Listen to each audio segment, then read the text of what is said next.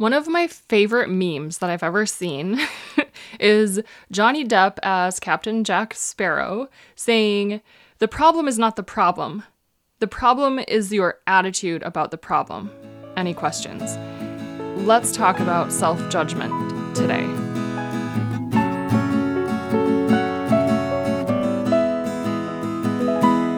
You're listening to the Boundless Heart Podcast. This is where you learn to set boundaries and keep them. Claim your power and live it. And create amazing relationships that feel like equal partnerships. You deserve it. I'm your host, LC, and trust me, I am an expert self-judger. I've been working at not judging myself so harshly since high school. And let me tell you what, there are some pretty amazing tools that I have learned along the way. Today, I'm going to teach you one that my great aunt Jean taught me. God bless her soul. She is resting in peace now, and I know that she is still influencing me in an even greater way. Let's learn how to stop judging ourselves so harshly from my great aunt Jean. First things first, I apologize if you hear my air conditioner going, but for the next few weeks, I still live in Hawaii and it's still warm here in January, so I'm not going to apologize too much for it, even though I just did. I'm not going to feel bad about it. Here's the thing. Since I've been coaching for a while now, I have noticed a huge pattern in the women that I'm working with. And that is self-judgment. Raise your hand if you're guilty of it. Of course, no need to feel guilty of it because that would be all of us. And truly, there's no guilt, there's no shame. It's all okay. But it does waste your energy. The energy that you're expending by beating yourself up could be set loose to go and actually enjoy life, which brings everyone around you up with you. So let's focus on that and let's make that if we need a goal, let's make that the goal to be in our pleasure instead of our beating ourselves up. Unless that pleases you, I mean, do whatever you want. Your life is truly a creation of yours. And if you enjoy beating yourself up, do not let me stop you. If you don't enjoy beating yourself up, I have some pointers. Think about the last time you did something that you were, say, ashamed of or felt guilty about. And then think about whose story of right or wrong, good or bad, were you going by? Was it actually your story of this is a bad thing to do, this is a wrong thing to do, I could have done better? Whose story and whose rule about right and wrong, good and bad, were you paying attention to? Here is an example that I have actually heard twice. It's the same thing. It's kind of fun. Now I'm laughing because nothing bad happened. Okay, nothing bad happens, even though we think it does. It doesn't. I had two instances where a woman told me about 3 pieces of cake. One went into a store to get some lunch, came out with a wrap, a salad, and 3 pieces of cake. She was stressed. Saw the cakes, they looked good, bought them, and ate them. She's still alive. And this one is a little bit different because she wasn't feeling ashamed of this whole scenario. And it was funny because I had a little too much wine that night. And when I say a little too much, I just mean I was buzzing. I was feeling good. She ate 3 pieces of cake that night. And I drank more wine than my body necessarily can process before I get buzzed that night. We had such a fun time chatting. It was hilarious. 3 pieces of cake. Is this a right thing to do? Is this a wrong thing to do? Is this a good thing to do? Or is this a bad thing to do? That is up to you. And honestly, even if it is a bad thing to do, the problem isn't the cake eating. The problem is how you judge the cake eating. The problem is not the problem. It is not the problem. Your attitude about the problem is the problem. On another instance, a woman told me about a night that she drank too much wine. In this instance, I asked her about that night and the next morning when she was seeing family, and she said that she felt like she let her family down. Her family didn't even know about this wine. It was her own judgment that made her feel ashamed or less than. Because when I actually asked her about the way that weekend went down, it was absolutely lovely, and she was lighting up because of how amazing this weekend was, how amazing the experience was with her son and with her other relatives that she saw that weekend. No one was let down at all. So while she was projecting that she was letting others down, that projecting of letting others down was actually only letting herself down, and it really didn't have to be, because it's not a pattern for this woman. It was a one-time, random, I'm going to drink because I feel like it, and maybe I would have rather have done other things, but you don't have to beat yourself up for doing a thing.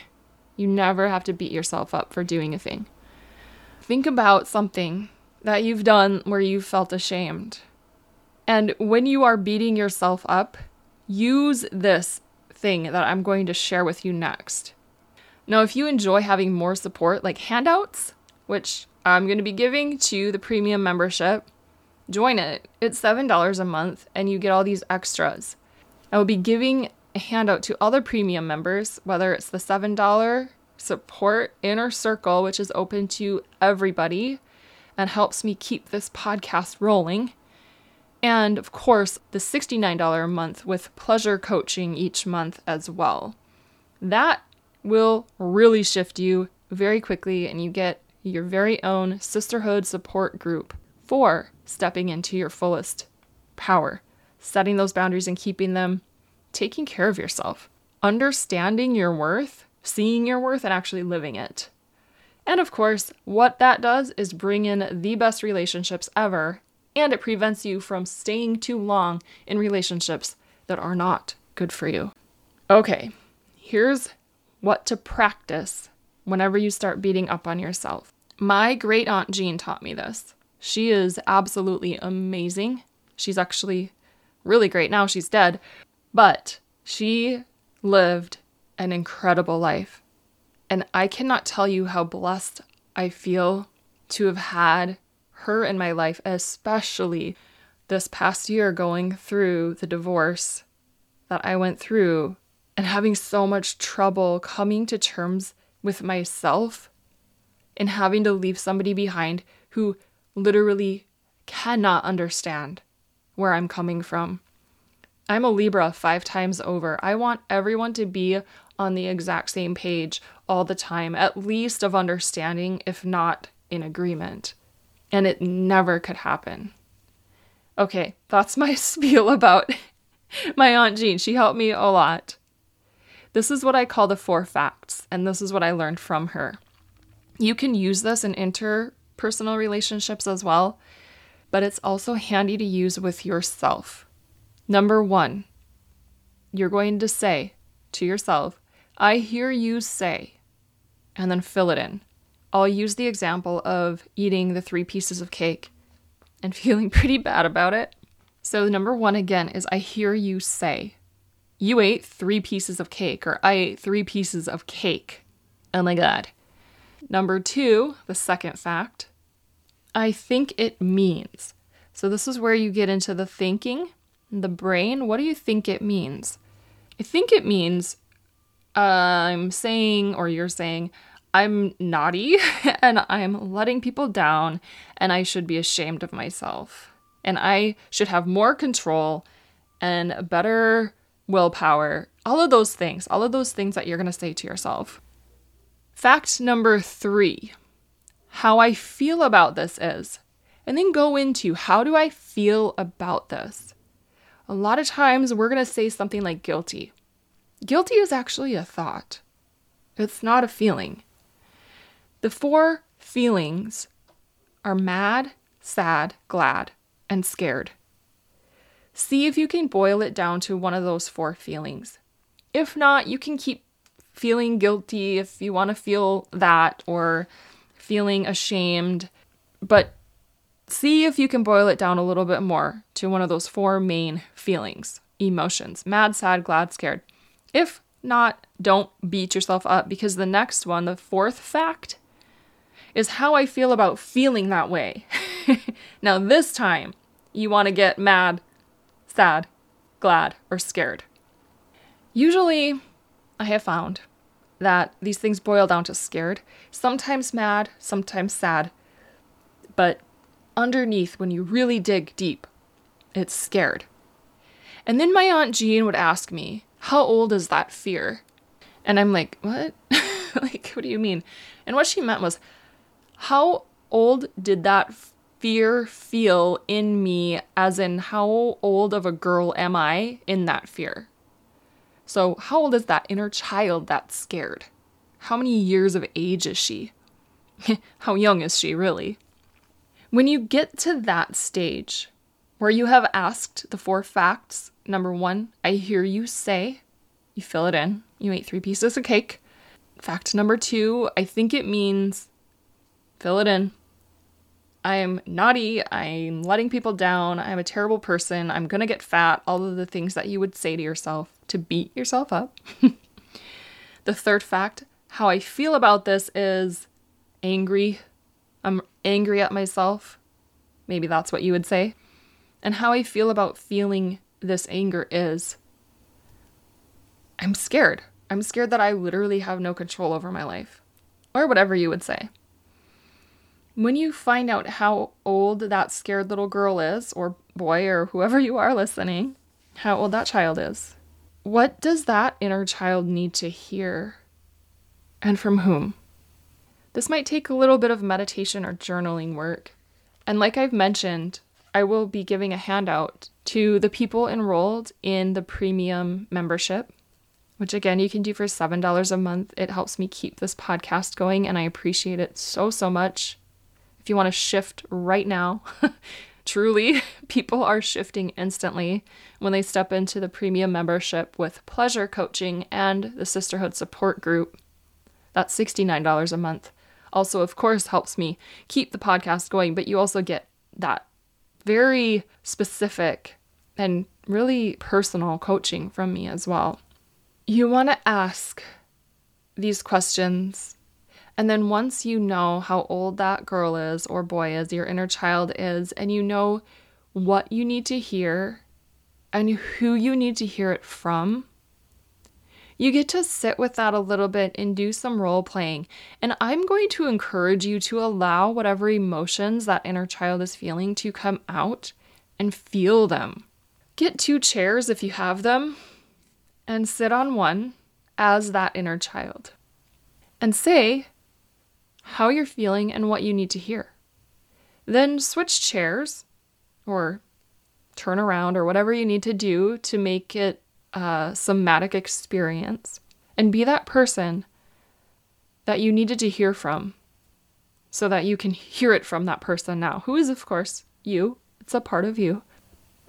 And say to them what, and say to your inner child what your inner child needs to hear. If it's, I'm never going to have control of my life, say it's that. Say your inner child then needs to hear, you can never do anything wrong. There is no right and wrong, and everything you do is going to lift you up and elevate you in some way, even if it's a lesson that you're learning. You cannot get it wrong. Okay, say you needed to hear that from your mom. When you're done expressing as a child, then you would shift position and you would say to the inner child, I love you, and you cannot get it wrong. You will never get it wrong. Nothing you can possibly do will make me stop loving you. You will learn from every experience. Everything you do will elevate you, even if it's learning a lesson through it, but you're not doing anything wrong, and you never have, and you never will. And if you need to switch back to the child, say some more. If you need to switch back to the adult, say some more. Do it as often and as many times as you need to. And another thing my great aunt Jean encouraged me to do more than once was to wrap myself in a blanket of love. Anytime. Wrap yourself in love like it's a blanket. If you want a color to go along with that love, or you want that love to be expressed as a color, or I'm thinking of my friend right now, like sparkly, glittery light. However you want that blanket to look, make it look that way. And allow yourself some time to grieve this letting go. Because that's what you're doing. You are letting go of a part of you that you no longer need. Anytime you start to beat yourself up, the problem isn't what you did. The problem is what you're doing to yourself because of what you did or after what you did. The problem is beating yourself up. And then it's not even a problem. It really isn't, because you can stop beating yourself up right now. And you've learned what it feels like to beat yourself up. Great. Now you know. It sucks. Don't do it. Great. Next time I do it, maybe I'll notice a little sooner, and I'll stop a little sooner. And then I'll surround myself in that love blanket, and then everything will be okay. Because everything really is okay. There is nothing that is not okay. This is the gift that I want to give to you to start the year 2022. This amazing exercise that my great aunt Jean gave me. I know she's looking down on not only me, but all of us. Or maybe she's not even looking down, because, I mean, what heaven is above us isn't heaven right here. I think it's just a different dimension. So she might be looking up or sideways, or who? Well, she's probably looking sideways, at least at me right now. But she's here with us. I know she is. I feel her. I know it. Use this exercise. She'll be so happy to support you in this way, just like I am. Once more, here are the 4 facts. I hear you say, name it. What I think it means is, name what you think it means. Be as real as you feel. The 3rd fact is then, how I feel about this is. Mad, sad, glad, or scared.